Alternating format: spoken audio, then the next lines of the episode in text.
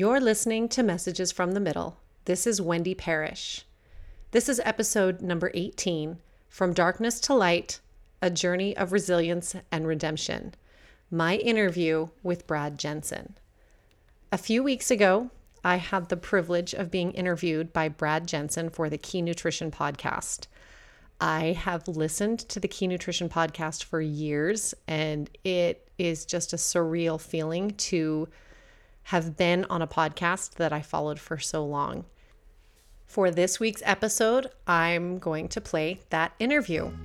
Let's go. Have you noticed that people don't usually share their struggles until they're over? It's not until they've defeated their dragon and marched victoriously home that they share their story. Well, I'm not one of those people. My name is Wendy Parrish, and I am in the middle of my story. From the middle, I've learned a few things, and I would like to bring you into my story. This is the good, the struggle, the light, the dark, and the lessons learned. This is Messages from the Middle.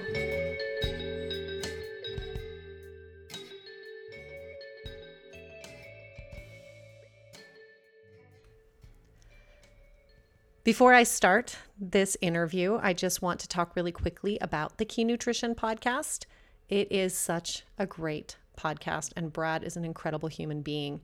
I started listening to the Key Nutrition podcast because I have a huge love of health and fitness. So I went there for that kind of information, but it's so much more. Brad talks about all things physical, mental, emotional, and spiritual and covers all those things in all kinds of different ways with interviews, him sharing his own story and his own experiences. And it really is incredible. So I just wanted to give you a little bit, if you've never listened to the Key Nutrition podcast before, just a little bit of information on that before you listen to my interview on the Key Nutrition podcast. Here it is. This is Brad Jensen, and you listen to the Key Nutrition podcast.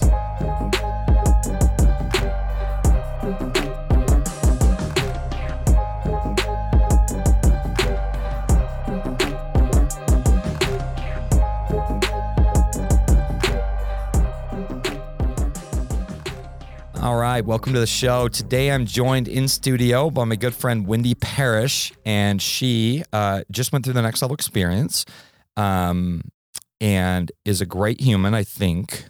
I, Right. I try. Okay. I want to be. and um, just started a podcast recently called Messages from the Middle, which is a great podcast. And she is a great storyteller.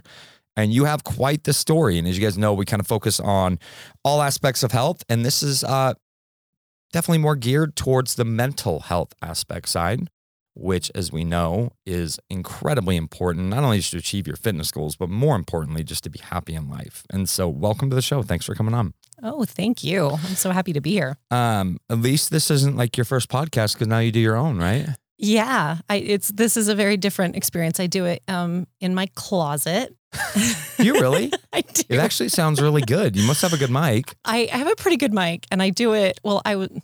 This is It's actually not a bad idea. The more enclosed space. Yeah. This studio is actually not very advantageous. Uh, you guys aren't here, but I actually have three big windows. I'm supposed to shut those curtains when we film, but it feels like a dungeon, so I just don't do it. yeah, and and my closet kind of does. I'm an I'm an well, I was an infant photographer, so I have this closet filled with blankets and wraps and all this. And so when I go in there, I'm very insulated, but it's also like tight. And I've got like my microphone balanced on a shelf, but someday I'll be fancy. Well, it actually sounds really good for that. Go figure. Thank you. Yeah. Which just goes to show, I think that so many people get scared to start things because they make up all these reasons of why not. Um, same thing with people like, you know, wanting to lose some weight. They're like, but you know, then I've got this trip in seven weeks, and then and then we're gonna be gone for that weekend. And so it's like, but it's the same thing. It's like I tell people, like, what do I need to do to start a podcast? I'm like, just start. And yeah, like maybe get like a decent mic or, you know, but you literally just hit record and go. Yeah. And I did. I'd bought the mic like a year before. I'd had that mic for a year and I'd wanted to do a podcast, but I just kept not and stopping myself and like, you know, telling myself things like, I don't have anything to say anybody wants to hear, or everybody else has it. That's my favorite one is everybody else is doing it, or someone else is in this, you know, space. And then, yeah, it was actually chance was like, what do you really want to do? And I'm like, a podcast. He's like, then do it. So I did it like that day I recorded it and sent him my first episode and he's like, that's it. I'm like, oh, okay. so I just did it. And I did, I jumped in, like I was listening to all these different podcast advice and it's like, make sure you promote it and tell people. And I literally just dumped it one day and was like, it's out. Cause I knew if I like built up, I'd build myself and then I'd scare myself. like, just there it is. Listen, don't. It's there. Well, now it's definitely out. So Yeah, it's out there. And it's and it and you know, I pretty much go right into my story in that first episode, which yeah, is listen to some of it. pretty, you know, vulnerable things I hadn't told. Not things, but you know, well, one big thing, which was what that I spent last summer in treatment in a residential treatment center for my mental health, and you know, everybody in the next level knew it. My family obviously knew, and other than that, no one knew. And it's this like, I think it's kind of like everything else. Like, it doesn't need to be a secret, but yet for some reason we think it does. You know, nobody talks about it. Nobody says anything. It doesn't, you know, I even remember I did IVF or I did three rounds of IVF and keeping that a secret. Why? like, why did I keep that a secret? My hormones were crazy. I was Oh, crying all the time. Didn't know Yeah. you went through. So wait, were all your children conceived through IVF? No. So my first two were Clomid, which makes you Oh, crazy on yeah. its I had to go on that too. That was not fun. The hot flashes. Yeah, I was like, I felt insane, but I've heard it's even worse for females. Oh, the hot, like I was working an office job. Luckily, I was the only one in the office and I'd get a hot flash and I'd go in the supply closet and like rip my sweater off and be like, yeah, it was awful. And then, so my two boys were Clomid. Um, and I actually, then when we were trying for a third baby, um, remember going to the doctor and he, she was like, oh, you had two babies with Clomid. This is no sweat.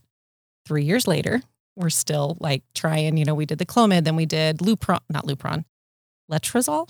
That's Mhm. a medication, right? Yep. And then we did the what's the super ov where you just, you know, hyperovulate and then you do IUI, but I overstimulated and they were like, you don't want eight babies. And I was like, no, I really don't. No. I, I, twins would be fine, but I don't. So we did do IVF. That was my third child. Um, but we had uh, six frozen embryos left over. And I remember at the time being like, okay, that's baby number four. Like just knew. And every time I'd have a baby, I'd have this like, there's another one. And my pregnancies are not easy. And and the third one at 20 weeks, I went in for the anatomy scan, like what's the gender? And they're like, it's a girl, but you're dilated.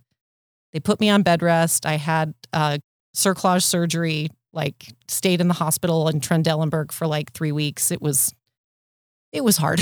and my poor, and my poor little boys, we, oh, oh, wait, I got to add another element to the story. We were moving from Montana to Pennsylvania at this time. So my husband and my boys actually moved while I stayed in the hospital.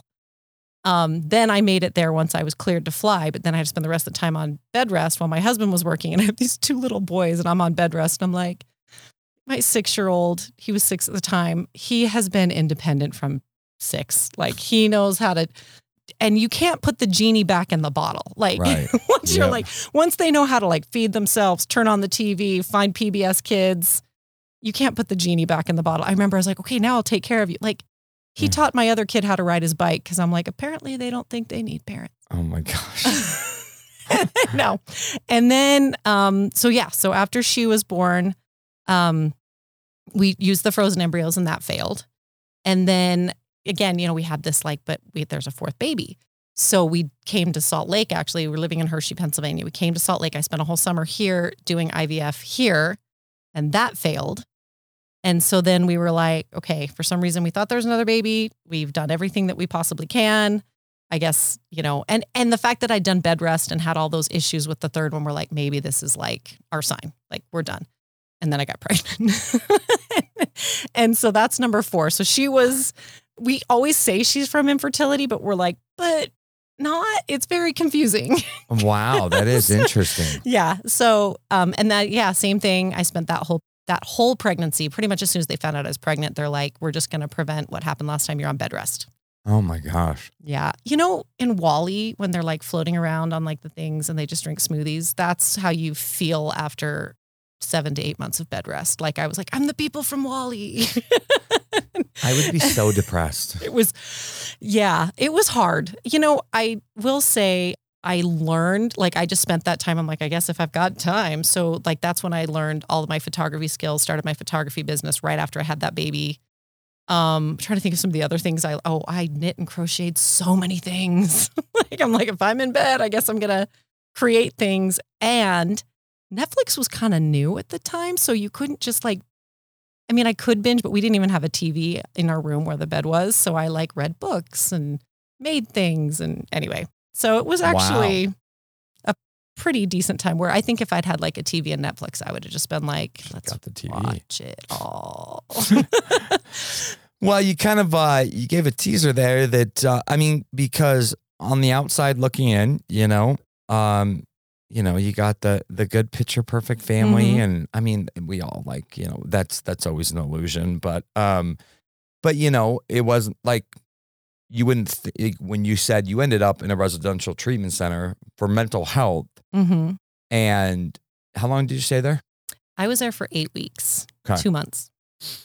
And were you in there with people with substance abuse? Almost everybody there was substance abuse, Wow. um, eh, which which I'm going to say it did surprise me because I remember looking up different facilities and I kept putting in mental health, and the websites we would go to would separate mental health and substance abuse. And it wasn't even like I had anything against it. I just figured it was different treatment. In my mind, it was like, you know, mental health is this and substance abuse is this. And I'm so glad that they didn't separate it because it's it it's the same. Did they talk a lot about drugs? Um, so most of the people that were in there, there was one woman that kind of would do some some hard drugs, but most of it was all alcohol. Most of the people that were for alcohol. There wasn't anybody on anything much harder than like my roommate, it was vodka. That was her that Yeah. was her her choice. But it all stems from mental health. Like the drugs and alcohol aren't the problem; they're the solution. And when I Egg. finally realized, like, oh, I'm the problem, or my mental health, my Mhm. emotional health, my lack of any spiritual health is the problem. Whatever substance we're using was solution. Yours was just a double whammy because you didn't really have a solution except for to be depressed, huh? Yeah, well, and, and that was the one thing I realized when I was there because I found myself. And if you listen to my podcast, it's also, I'm going to call it one of the superpowers of having ADHD. I just remember things. So Mhm. if I've seen a TV show, a movie, it's going to get quoted at some point. But I kept like referencing The Office and all these different TV shows. And they're like, you watch a lot of TV. And I'm like, you know, while you all had alcohol, I had The Office. Like- I mean, The Office is amazing. that was I was like, that's how I buffered. That's how I turned off. That's how I like I remember kind of one of the worst days, like a couple days before my husband and I decided that something needed to be done. I stayed in bed and just watched TV all day. And I was like, I, it was that, you know, people take, use drugs and alcohol to not feel. And that was exactly, I'm like, if I can sit and laugh at Michael Scott all day, Well, at least you laughed. that's true. That's true. Actually, the one day I think I chose to watch This Is Us all day, and I just was like a crying mess. Yeah, that's at the probably end. not the. That was I know my therapist was like, I don't think that was your Like, best that's choice. probably not the, that's, the, that's not the go-to right now. It's Like- funny when I walked into this office, which um, I also have my computer desk in the corner in this studio that's now morphed into an office slash studio. And I walked in, and the walls behind all these padding are painted black, and so I felt like when Dwight painted his Michael's office black to intimidate his, his subordinates. Subordinate. and I made the reference, and my, my media guy who was doing it was like, "What?" I was like, "Are you doing this to intim?" Never mind, he doesn't get the office. N- next, It's and Um, it's it's kind of almost like, oh, you're not my people. yes, thank you. That's why I'm like, I'm glad you love the if they don't get your reference, like I, it, this was in, in the treatment center, and I remember, I can't remember what we were talking about, and I just said, "Well, I got a fever," and they all scooted away from me. I'm like, "No, cowbell, more cowbell," and they were like, "We have no idea what you're talking about," and I was like, "Oh." Oh no, I'm in the wrong place. And then this kid came in, kind of, he was there for the last couple weeks, and he was wearing a T-shirt that had the dude on it. And I was like, oh, "You're gonna get me!" And he got all my references. I was like, "Cowbell." He's like, "Oh yeah." I'm like, "Okay." Apparently, me and the 18 year olds are on Yeah. the same. hey, that's good. At least somebody was. so take us back. Like what um you know, what led to that point that it was so bad that clearly like being, you know, admitted into a, a facility and outside of your regular life became like a feasible option. Yeah. It and it is kind of crazy. And that I think that's the thing with depression and anxiety, especially for people that don't, you know, that don't go to like a substance or whatever, is it it feels like like boiling a frog. Like I do think a lot of my depression started with infertility because that was, you know, it's so hard when it's like you want something so bad and it's a good thing to want. You want these these babies, these you know, little angel babies. And then you can't get them. So there's that weird feeling of like, I'm out of control. I can't control the situation. Um, then, you know, hormones and postpartum and all of that stuff. So that was all kind of hard. And then it was weird because, you know, we had the four kids.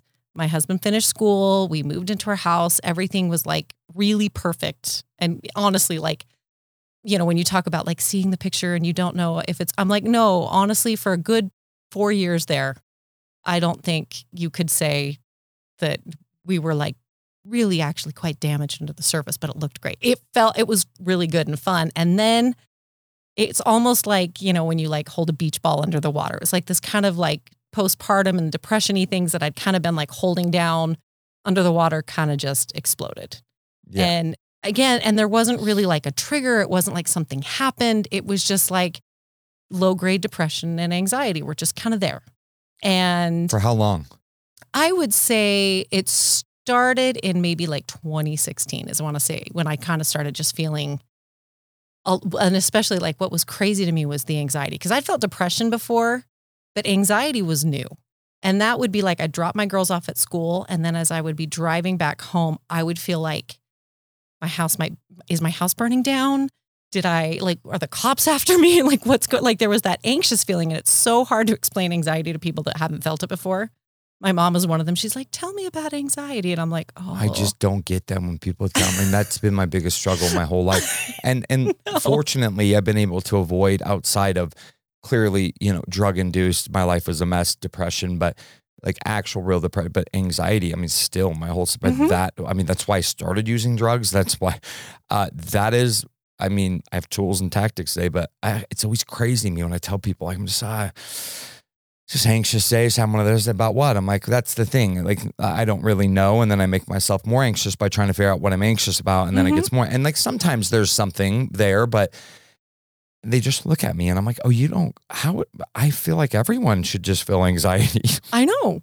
Yeah, well, and that's the thing. Like depression is is hard. It's hard. You're sad. It's hard to get up and get going. It's, but you can kind of, I don't know. Like especially when you have little kids that depend on you. Like you can get up, you can get going, you can feed them. Like there's just like these basic things. But like anxiety, when that started to hit, it was like, I literally can't do this. Like that's that's the paralyzing. That's the. I mean, and and obviously everyone's mental health manifests in different ways. I could have somebody yelling right now, like, no, not at all. Depression makes me not move.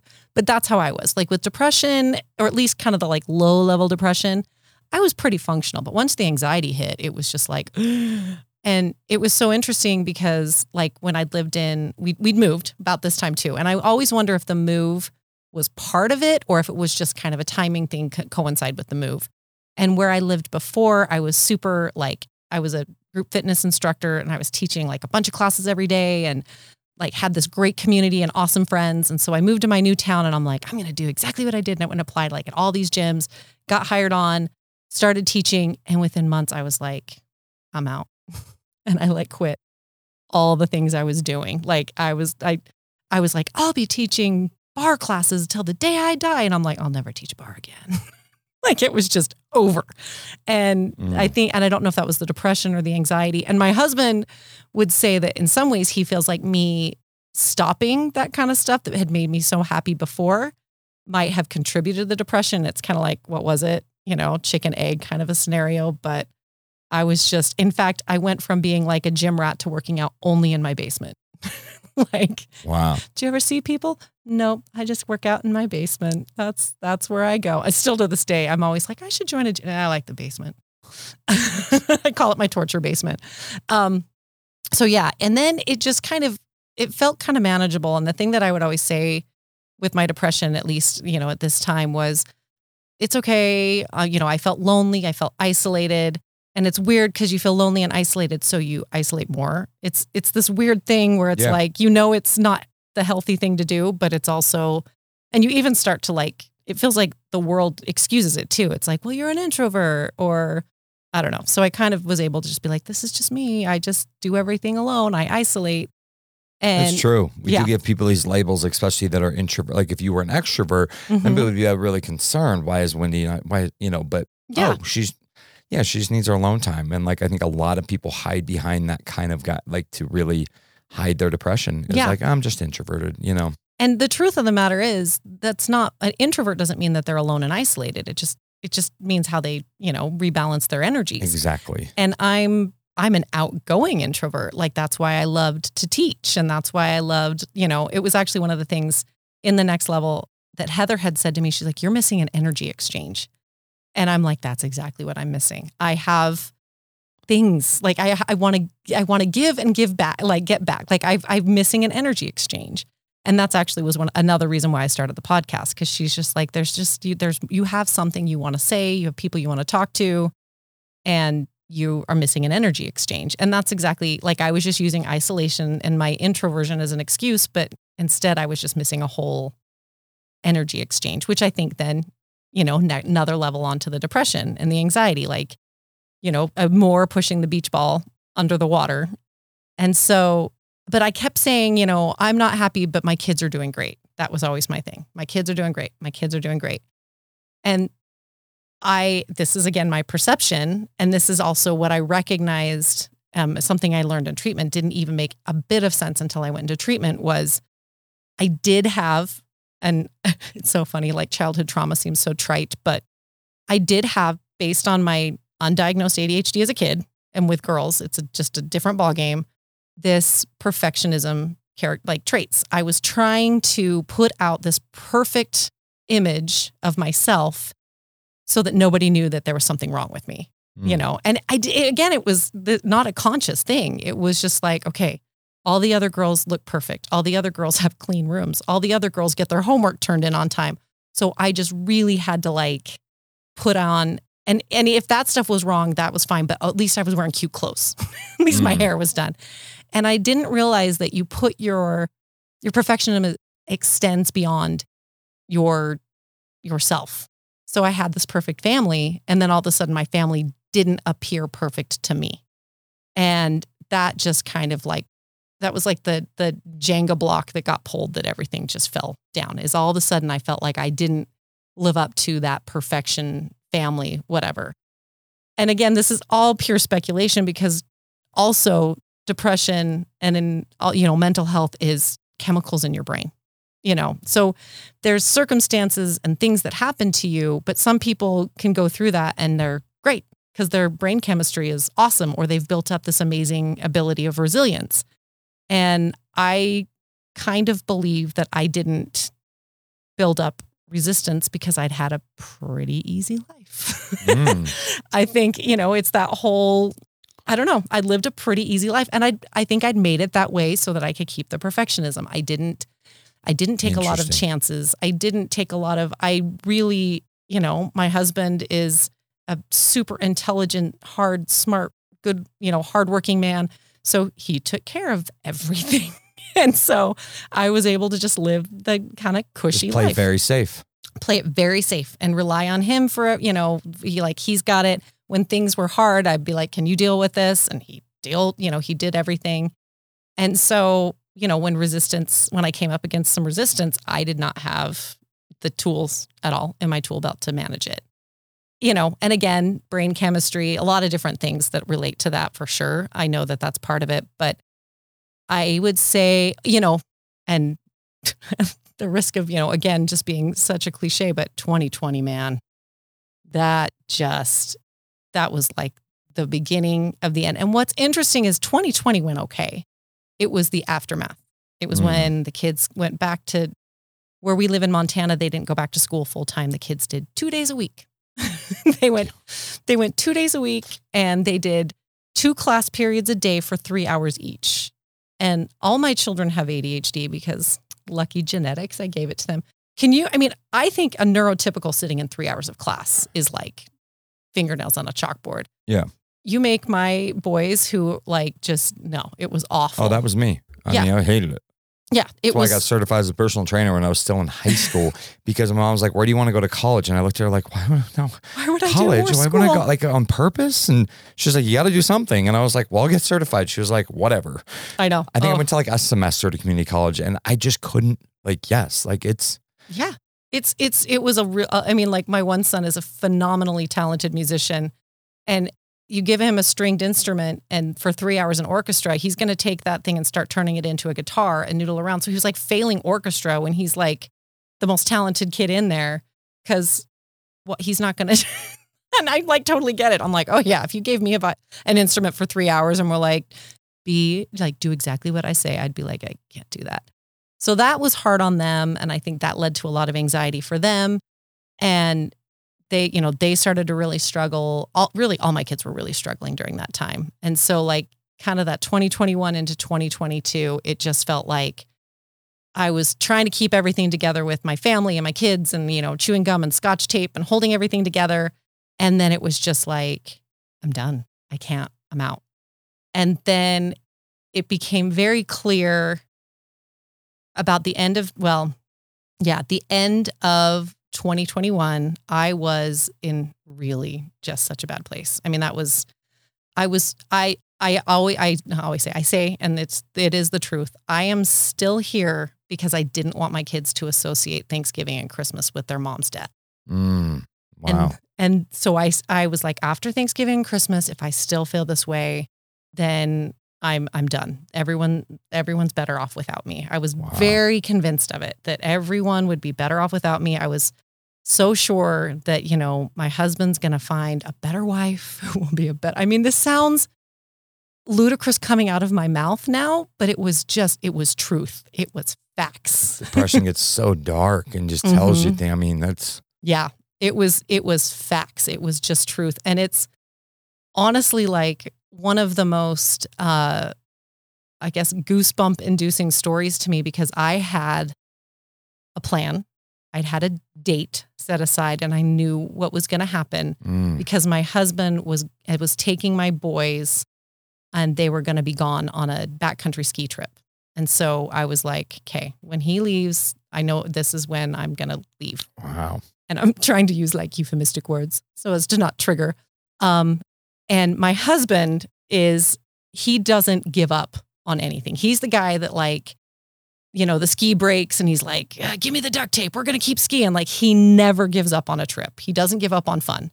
And it was like, as he was driving up there, something he had to turn around and go back and get something. And then there was a there was an avalanche across the road, and th- like four or five different things that basically led to him calling me at like 10 o'clock and he's like, Yeah, we're giving up, we're coming home. And I, I literally, I remember thinking, "I see what you did there. Like an avalanche across the road. that, that, that kind of let me know, all right, I'm, Wow. and I didn't, I, my, I didn't tell my husband this until after I got home from treatment. And he was like, no, no, let me, t-. and he kind of filled in more of the details on that day. And he was like, and you know me, I do not give up. like he's like, I will go get the snow shovel and dig out the avalanche. But yeah, he just that felt, was uh tell me there's not a God there, huh? I know. Oh, 100%. when he told when he told you to turn around, was there like a feeling of disappointment? A, a little bit, there was a little bit of like, oh, I guess I'll have to like try another time. There okay, was so that. what you were just kicking the can down the road a little bit? There was, but then I also had this like, okay, that's that's somebody telling, you know, so that one part of you that was that's like God clearly Wendy, hey, nope. yeah. And but there was still that other part of you that was like, okay, I guess not right Yeah. now. And for a while, for a long time, I would just do the like, okay, well then I'd give it like a date. I'd be like, if I still feel this bad by this date, then Did he know you were struggling that bad? he had no idea. Re- no idea you were even depressed. He, he knew I was depressed, but he didn't know it was that bad. Like I, and I think, you That's know, the scary part is truly suicidal people actually don't tell you. no. Like that's what you know. The ones that are like, I'm gonna kill myself, they actually don't mean it, right? They just want help. they're asking for help. I know But the ones that always kill themselves are, I guess I should not. I'm not using euphemistic words, but it's fine. the ones that take their lives, um, that's what's always so sad is people are usually a lot of times kind of like, holy crap. You hear things like we Like, had no blunt- idea. Yes, Yeah. Yeah. that's what's scary. that is what's scary. And that's why, like, you know, driving down I 15 here, the billboards that are like, you know, can I hold your pills? Can I? And I'm just thinking, oh, that's adorable. Like people that really want to. And they'll find a way. Like I remember my therapist talk. I was talking to her, and she could tell I was in a really bad place. And she was like, "Do you have any guns in the home?" And I was like, guns aren't like, come on. Like, I'll, you know, we've got a 22 rifle. I'm not going to use that thing. You know, I just remember thinking, oh, you silly woman that you think that guns are the only problem. You know, Yeah. there's so many more ways. But yeah, that you don't, you do not tell people. And that's the thing that, and, you know, that's kind of a thing that I've been, you know, obviously I'm a woman, but June is also men's mental health. And that's really like, I really think about that because women do cry for help. It's, ex- it's more acceptable for women to say, I'm depressed, I need help. I, uh, but men, they just don't say anything. They just do it. And so, and women will have like attempts and they're a little bit, you know, and they're a cry for help, or they'll say that they want to kill themselves, a cry for help. Men just do it. That's why suicide rates are so much higher in men. Mm-hmm. And it just, it breaks my heart. It breaks my heart. Like I was in treatment for those eight weeks and there were about 12 people there on average. Like we kind of rotate in and out. Two men. That's it. Two men. And I was like, and, you know, we talk about it and they're like, you know, obviously we're not the only ones. You know, and they were in there for alcoholism. They're like, you know, we we know the other alcoholics we're friends with, you know, they just don't either get the help or ask for the help or they're just, you know, and it, it really is it's just sad and hard to watch. And I've got two boys and I just am like, no, I want I want them to feel comfortable talking about it. I want them to feel like they can Mm. ask for help and and be open about it. And so it's another it's another reason why I've just, you know, started being very open. I feel like the more people talk about it, the more it it will be acceptable. Cuz again, like I said, it's like this we nobody talks about it, but why? hmm why aren't we talking about it and and it is funny because i do notice it when i say things because now that like you know stories out there i'll say it to people and you can tell they go from this like how do i respond now to this person that just told me that they spent eight weeks in treatment? Like what do i say? And usually i get things like good for you and that's cool and how was it? or whatever but you can tell there's this like oh this isn't a conversation i'm usually in. Yeah, right. it's not it doesn't seem that typical. And i know this also sounds weird to say and so almost embarrassing but i also don't think that you know like i just met somebody a couple weeks ago. I don't think i come across as the person that's like oh well she's definitely needed some help in her life you know like yeah. you put on the the picture the image everything's great. And and that's also another problem i think that a lot of our society faces is that your life is good. So why do you feel this way? And it just piles the guilt and the shame on. I mean you know great husband good family well provided for everything's great and yet i feel this way and I, I shouldn't get to feel this way you know like i went through that day one of treatment and I did an episode on this where I walk in there and I start meeting people and they start, you know, like it's such a weird thing that they're like, why are you here? Oh yeah. All the time. I know. I, I know. you know, I know. It's so funny. Like, what you're in for? And it's true. And you really like, they also have you share it, like, you know, where are you from? Tell us a little about you and what brings you here. Like, you really, it really shocked me how they're like, you're going to be vulnerable and lay it all out. And day one, you're going to figure it. It's not like they ease you into it. No. And then they all, we, then we go around and they all share why they're there. And I just remember going, oh no, they're going to hate me. What am I doing here? Like they all had just these big traumas and these hard lives. And, you know, like, of course they're drinking. I would have been, you know, like, of course this, how does anybody even survive that? And, and I'm like, yeah, I just am depressed. And I just, I mean, I, I, it was this thing where I, I was so, I felt so embarrassed that I was in such a bad place that I needed to be there and for no reason. And I hate saying for no reason because obviously there was a reason. And I mean, I wanted to go home, but I didn't want to go home. And I remember I had this idea. I'm like, is there a house in the desert somewhere I can go to and just live there and heal? Um, yeah. Just tell your family you're still in treatment. You know what though? I can I can obviously like I, I definitely had these strong qualifications, as did you, but like that I was in a treatment center. But I remember early on, um, and finally when I got sober, I was like, it just doesn't matter. But you know, I would hear these stories of people, and I'm like, oh, yeah, I was the youngest of five of a good Mormon family. My parents didn't drink. I was never beaten. I wasn't neglected. I had no sexual molestation. Like people's stories about why they started using drugs at 13. And I was like, oh, I was just really anxiety uh, ridden and fat. Like I was just overweight and I was anxious. Mhm. Like I would hear these stories and I would feel like kind of embarrassed. I come from a good family. We, I mean, we weren't rich, but we were upper middle class. I had every, and my parents were great. Like I became a drug addict despite having, and of course, like, you know, parents could always do better on this or that. My dad, Mhm. you know, was, um, you know, had a, had a, he was a, a like a, in the bishopric of the Mormon church. And he also had a really demanding job. So he wasn't home much, but he was great to me. Like I was not, I did not, it was just my battle. And I think this was just your battle to face that now you get to like, but I remember feeling almost like guilty. Like people are like, Yeah. oh, you know, my dad went to prison for life. And I'm like, oh, my dad just worked too much. I know that's exact. That really was like, well, it. did your dad, did your parents like, you know, beat you? I was like, nope, never even laid a hand on me. Um, I was grounded once. Like, Yeah. if anything, they probably gave me a little too much free reign. Yeah. And and then the therapists are like, you know, trying to like, well, let's talk about your parents. And you're like, you're not gonna get anywhere with that. like again, no parents are perfect. As a parent, I have to believe that because and I also um love the idea that, you know, it's probably better we screw up our kids than somebody else because we're all gonna go through some stuff.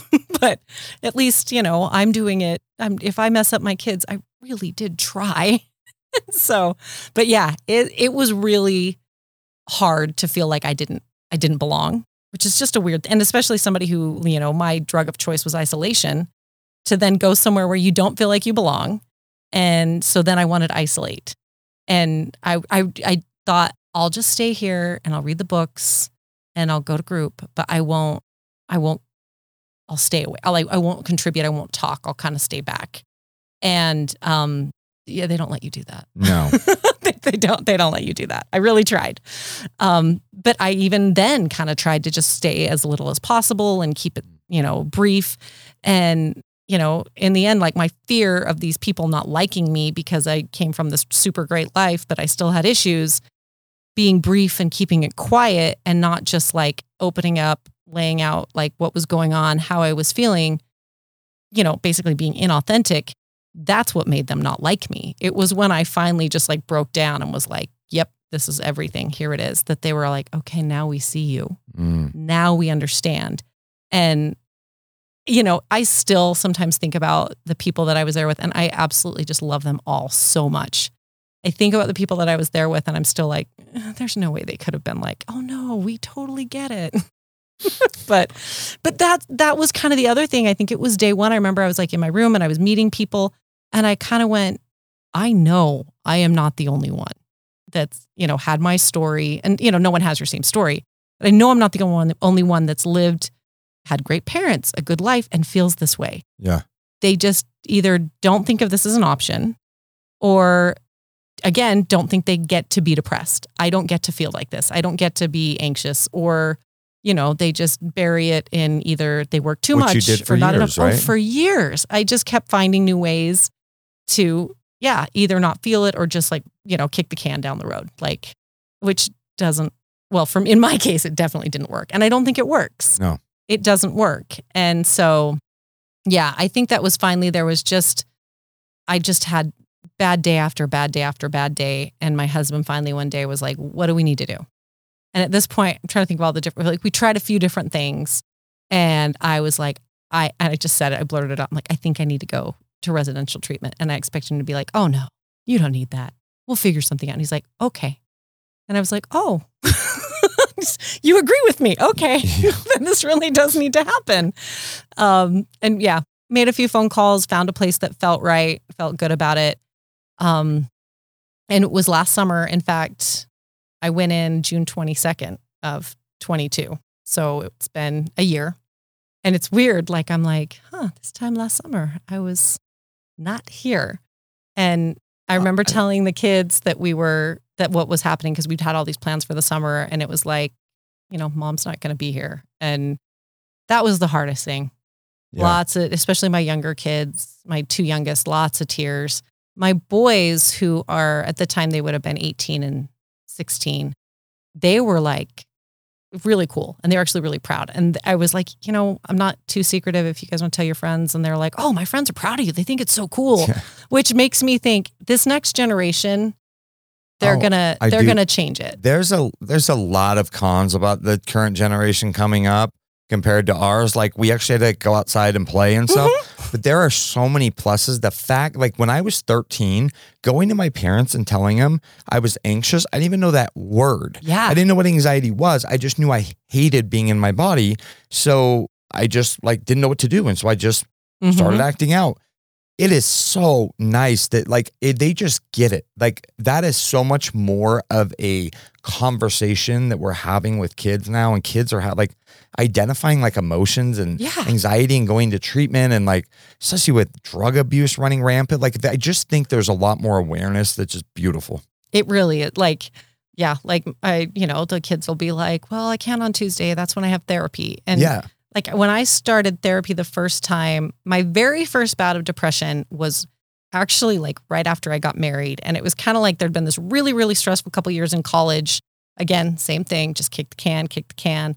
And then I got married and it was like life got good. And all of a sudden, like all the emotions I'd suppressed like came bubbling up. So I started going to therapy then. And I remember like running into a friend outside the therapist office and she's like, What are you doing here? And I was like, um, let's see. There's Uh, a my my nails. Is there a nail I salon here? know. I came up with some crazy excuse and I'm like, wow, like I really didn't think anybody should know that I was going to therapy. You know, medication, like, you know, nobody should know you're on medication. Like, what are your pill? Uh, just vitamins, just taking some Yeah. vitamins. So, so many of these things have just been like not talked about. Where now it's just very openly discussed and talked about and understood. And I think that's going to be really helpful for the next generation. But I guess it's like, but our gen- well, I'm older than you.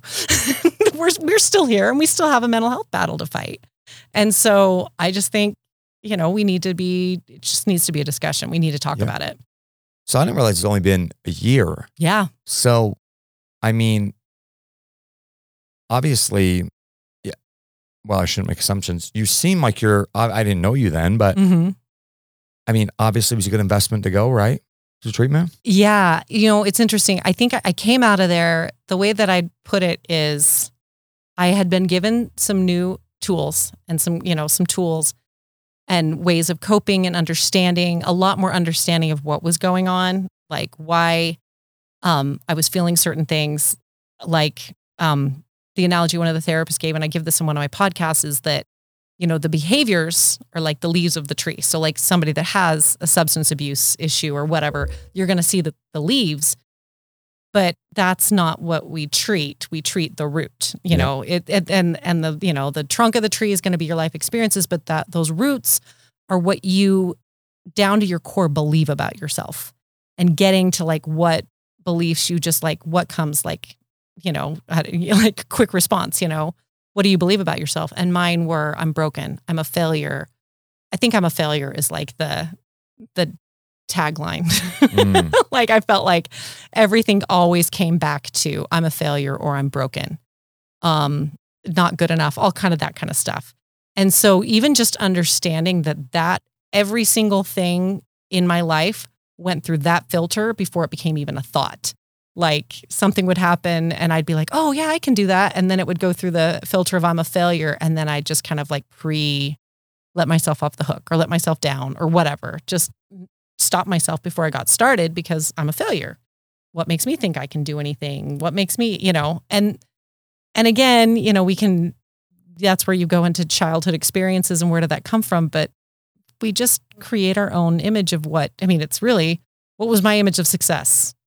you know, for some people, it's like getting through each day. That's success. I had like some lofty, I don't know what I thought I was supposed to be, but I was a failure. And so, and then, you know, I thought, well, at least I'll be a successful mom. And then I felt like I failed as a mom. And then I'm like, did I? Of course not. Like, I'm not, they're not done. And why do I, it's more like I felt like I was just always letting them down and I wasn't there for them and I wasn't doing it right. And you compare yourself to other moms who have all the things. And, I, you know, with my, again, ADHD, it was like, oh, you remembered to sign all the forms? Right. the best thing they give you is you get like this reading list at the beginning of the month and you're supposed to fill it out every night. We've turned that in for children. When did I start having kids in school? 2009. never turned in a reading list once, not once. And I just remember going to parent teacher conference, like, we don't get those reading lists. And I was like, and you're never gonna. You're like, I don't even know they exist. I'm like, my kids read. They love to read. I'm never writing it down. So, you know, but those kinds of things, like you look at those moms that have, you know, the envelope and everything's perfect and they, you know, and and so I tried to like look like I was doing it right when I knew that I wasn't. And so it was like this, you know, hot mess and failure underneath, but I'm trying to look like I'm not, which I think is a lot of it, you know, and I, and I know I'm not the only one. And so, yeah, I just think that that's kind of what I learned there in therapy is that, or in treatment, a lot of those core beliefs and where I was kind of taking everything from. And then I got out. sounds like I was like set free. Um, and then I came home and it was like the, the analogy that I use, because I already had announced my nerdiness. Uh, it felt like, you know, I had been given a wand and a Patronus, but I didn't know how to use it yet. It's Harry, Yeah. Po- Harry Potter, for those of you that don't Yeah. know. Harry Potter.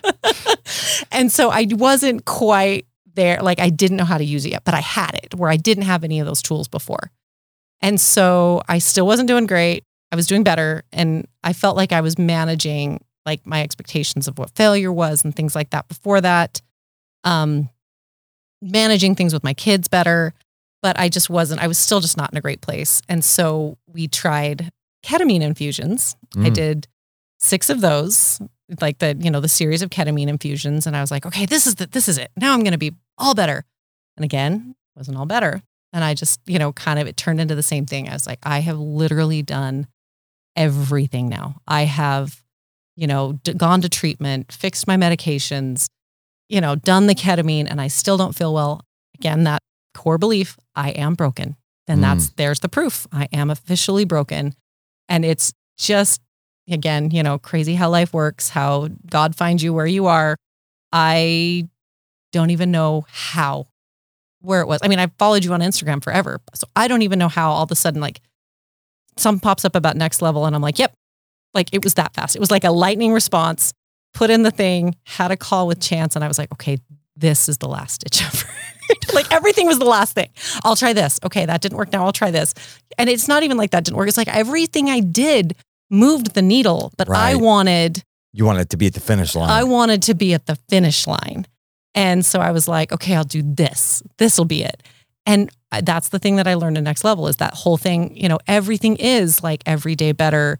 We're going to do, you know, establish good habits and establish good. And so it's like, no, I'm never, I'm not going to be at the finish line, but I'm going to get better. And it felt like from like call one to call two, I felt like I was a different person. Uh-huh.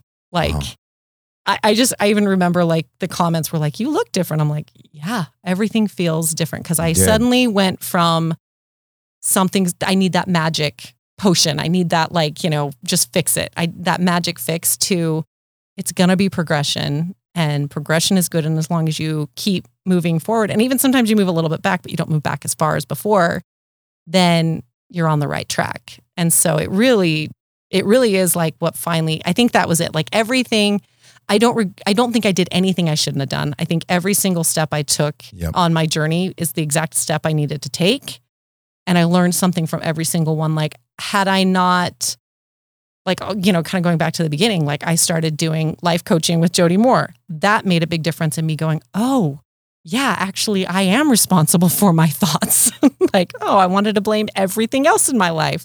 And then the next, you know, the next step of like going to therapy and learning some things and, you know, so everything made a difference, but What's it- I was to say? I felt like you. I mean, I watched you just really blossom in the next level, and it was uh, it was like you were looking different, call to call, and and perking up more, and just your countenance changing. But I think that everything led you to that point, and then like.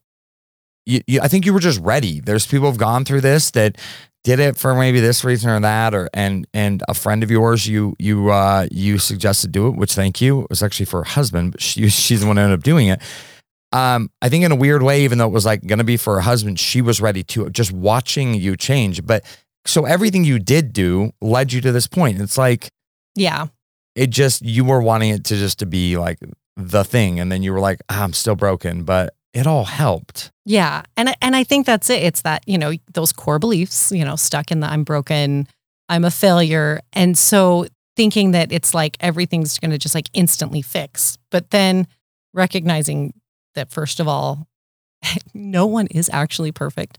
I Mm. was pretty convinced that no, there's perfect people. Yeah. There's perfect people, but no one is actually fixed. And then just even watching other people's stories, so many people in there, just watching them grow and change and hearing them share. I mean, there's so much power in the group. I mean, group therapy in in treatment was amazing. So Yeah. much power. And I loved how like somebody would share something and the therapist wasn't like, I got this. He was like, What do you think? Yeah. and let us all contribute. And it was really, it's just so powerful. So there's so much power. I think in that a was some of the most powerful calls we had. In the next level was when you guys were like kind of coaching each other because you get all Mhm. these different inputs and you've walked through this and been through, you know, hell and back the last few years. So then you can share insight with somebody about something they're going through. And and I think that's what does make, you know, smaller, more intimate settings so powerful. So Yeah. And I, it really, because even like, you know, I, I'm a big fan of one on one therapy and coaching and all that. But at the end of the day, it is kind of that group where you, like, I just I always think of that like we rise together. Like if one person rises alone, it's, you know, they just, we're like, if everyone's going together, that's like a better, a better float. yes it's hard to be alone. So yeah, I just really, I, I think it was everything just kind of, everything is incremental, you know, getting better instead of just expecting like, this is it, this is the magic fix, this will do it. And I think going into any kind of treatment for mental health, expecting that is might set you up for failure. But there are, you know, I do think there are a few magic bullets. Like I talk about this quite a bit, and I don't believe medication is for everyone. Um, I've actually had all my kids assessed um, by a neuropsychologist, and at least one of my kids, he was like, "Yeah, medication won't work for her because the way her serotonin levels are." He compared it to like blood pressure medicine. So if you have somebody with like variable blood pressure and you put them on high blood pressure medicine, but every once in a while their blood pressure tanks, it's like it helps their blood pressure when they're high, but then when it's low, they're going to like not be able to get up off the floor. And I guess her serotonin levels kind of vary so much that if they were to put her on anything to like fix her serotonin, it wouldn't work well. So again, I don't believe medication is for everybody, and I know that there's lots of natural ways to do it. But I'm a, f- I'm really am a firm believer in getting the right medication, which there's a genetic test to get that done. Because what it does is it allows you to then do the things. It's not like, oh, good, I'm on the medication. It's like, I remember on when you talked to Ray, and it was like people that like, you know, do this, do the juice, and they're like waiting for their muscles to grow. You still got to lift. Yeah. Yeah. yeah, it's that way with with um, antidepressants or anti anxieties. Like it just gets you so that you can get out of bed right. and do the work. It makes it so that you can, you know, go for the walk and do the meditation and engage in therapy and journal and gratitude. Where like when my medications weren't working or when I wasn't on medication, it was like I knew I've read, eh, oh, you name it, I've read it. And I'm like, I know I should do gratitude. I know I should, I know I should, but I just can't. Couldn't get that little boost to get there. Yeah, it's literally like you have like a cement block on your chest and you can't move it. Mm. Like you just can't. And so it just helps you. I'll take the cement block away, but you have to do the work. And so that, that's kind of, you know, things like that. So I think there are a few like silver bullet type things, but still it's, it's, incremental like you can't do one cold plunge and be like i'm fixed Yeah. you got to do it more than once Right. and you'll start to feel when like that kind of wears off. It's like, oh, time to get cold again. Um, yeah, it's a you know I have a lot of people who do it once and they're like and they don't last very long because it's cold so they get out and they're like I'll never do that again I don't know why you do it I'm like well if you keep doing it you actually start feeling really good when you get up, which I know sounds crazy but like you kind of you freaked out when you were in there like you didn't just give us give us some more time and keep it trying it but um well that's I mean and today if you had to kind of I mean I'm sure there's some ups and downs but would you say overall like compared to a year ago the girl that went into treatment is Oh yeah. I mean, it's yeah. I, I, I do. I feel like I'm a totally different person, which is is really good because I think about like this time last summer, and again, it was like the beginning of the summer before you have all the like family things and all this stuff with the kids, and I just remember thinking, I didn't want to leave my house. I didn't want to leave my room. I didn't want to like. I was just like all of that stuff was so. It felt like like leaving not leaving your house not naked but like without even your skin on like like just i can't do it i just Mm. really felt and now i'm like excited to do things and i'm Oh, wow. excited to go places and things have joy. And the other thing that I found that I was not, I was really lacking, which I think caused a lot of problems, is, is again, I talked about this a little bit, but resilience. I had no resilience. Yeah. Something bad would happen, um, and I would be like, "It's over." My friend used the analogy that like I'll get like a flat tire, and then I would just go around and like slash the rest of them. Right. Yeah. Slash all four tires. yeah, Yeah. I would just slash the rest of my tires because I'm like, well, I guess it's over now. And now it's like I'll okay, well, I'll I'll change the tire, and if I can't change the tire, I'll find someone who can help me change the tire. Which is that to me is you know a huge step forward. So I yeah definitely think it's you know everything that I've been doing since last year to now has really been so helpful. Um, but yeah, and and that's the thing. Like I I have said this before, and while I was there, I remember thinking, everyone should get to spend a month working on their mental health. Yeah. I agree. I mean, obviously, it's not in everyone's schedule, but if everyone could just step away for a minute and only worry about mental health, and you know, they take away your phones, you only get to talk to your family like 20 minutes a night, which sounds awful, but it makes sense. Like, Yeah. you know, there's only so much you can accomplish in getting, you know, dealing with family stuff in 20 minutes. And so you just, it's just focusing on what's happening in your mental health that's really helpful. And then you take that and kind of go out into the world and see how it works. And, you know, I had a few moments where I was like, I want to just hide again. But, you know, you just, and even the idea that you know that you've like gone into treatment and put everything you could into your mental health kind of makes you keep moving forward. Like, no, I got to keep going. like, I did this. It's, you know, it's got to move me forward. I have the tools. I just need to use them. I kept, keep having to remind myself that I have the tools, just need to remember to use them. Right. Well, and it's been cool to watch you use those over the last six months as I've known you, and um, your uh, your story's pretty remarkable because thank goodness for that avalanche, huh? I know. Um, it's crazy just to think like that that that was a very very viable option for you. In fact, it was like a plan, yeah. and then to to watch you today, despite ups and downs, and uh, you really have just I just I watched you grow, and I know you've grown so much since even you went to treatment, and you humbled yourself to do that, and then you took a chance on you again in January and bet on yourself and, and invested into the next level and invested into therapy and like do all these things. And so you've put in not only the time, the effort, the money to try to become the best you. And so you deserve it. And Oh, your podcast, you. um, tell listeners a little bit about that. Like, what are you going to in there? I know the people in the next level, maybe they're biased because they're friends now, but they love it. Oh, that's so sweet. Um, yeah, I it's it's uh, interesting because I remember the title came to me. Um, I don't know when, but it was messages from the middle, and I was like, "Dang, I like that title." Well, now I'm committed because I got a good title, and so, but it is that idea that I feel like, like even I, infertility is another one. Like I remember thinking, reading infertility books and blogs and stuff, and people are like telling their story after, like they've got their kids and their happy family. No, no, I want to know what you were dealing with when you were where I am. I want to know how you dealt with it. And so that's what I thought. You know, I kept waiting until I was healed, the finish line over. And then I can go back and be like, all right, I've got this all figured out. Now I'll tell you what to do. And I was like, no, that's, I'm in the middle of it, you know, and I'm, I'm doing so much better, but I'm in the middle of it and things keep coming back and there's things I still have to fight and deal with. And so I just came up, you know, decided that I'll just start sharing my story now in the middle of it. And um, yeah, it also, you know, again, because I love all my nerd movies that all kind of use the Christopher Campbell's hero's journey idea. That's kind of what I thought of. Like, you know, that you get this call to to adventure that you don't really want to go. I was thinking of like Bilbo Baggins, like I don't want to go. and then but then you're there and you go through all these hard things, but yet you're given tools and things to help you along the way and you learn so much through that process and that's kind of the other thing that came to me. So I I pull from that a lot. Every once in a while I'll pull out, you know, one of my nerd references. My husband's always like, people that get it are going to get it. And then there's going to be people that are like, what is she doing? What is she talking about? what does that mean? Um, but yeah, so that's and then I so I, I kind of start with that idea and then I cover like I my very last the last episode I dropped last week was I just talk about going into treatment and what it was like there and what my experiences was going into treatment since it's kind of the it's it is the year anniversary.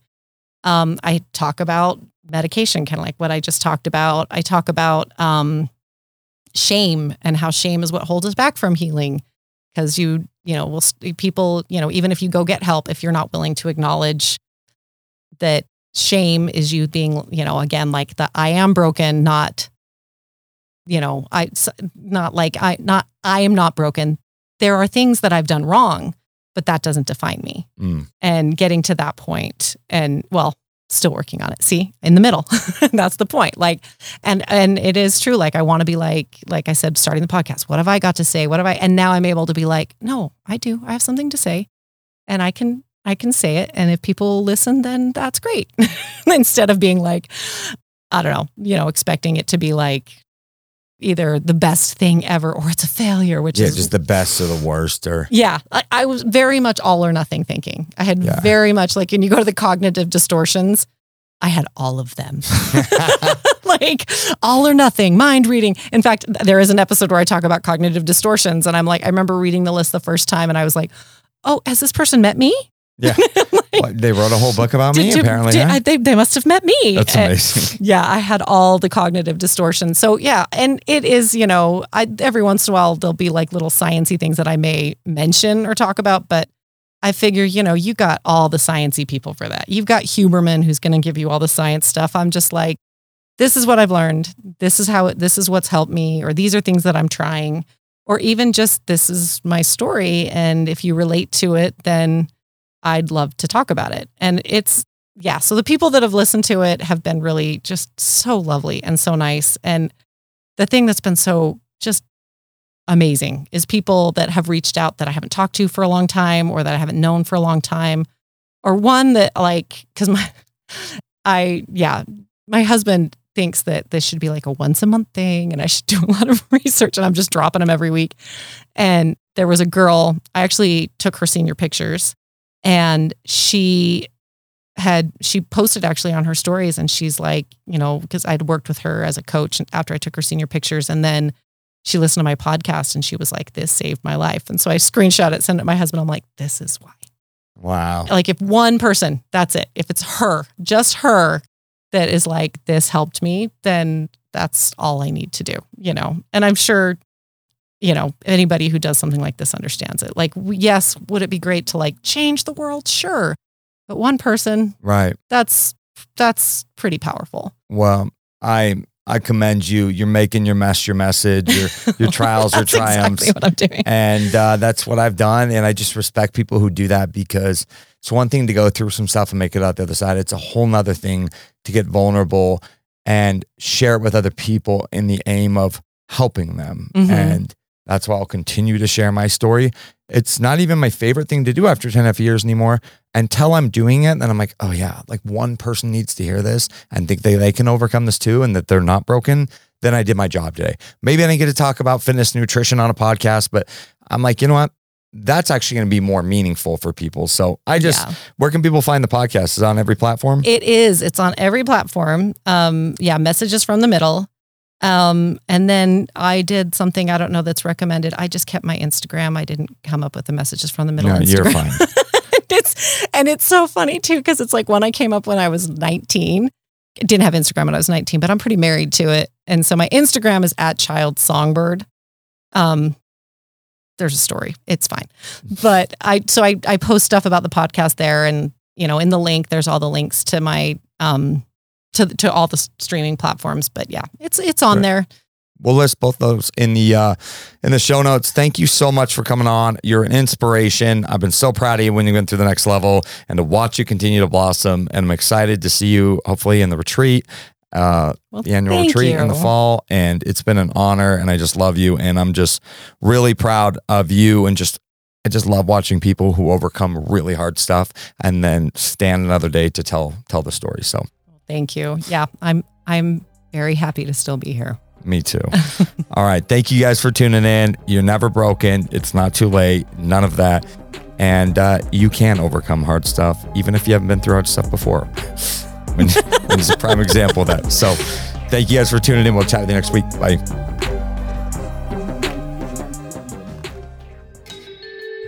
Thank you so much for joining me in the middle of my story. My theme music is White Linen by Asher Child. He's my kid. You can find all of his amazing music on all streaming platforms.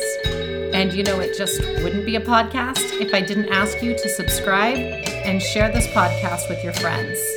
But seriously, it would really mean so much to me if you did. Thank you so much and see you next time.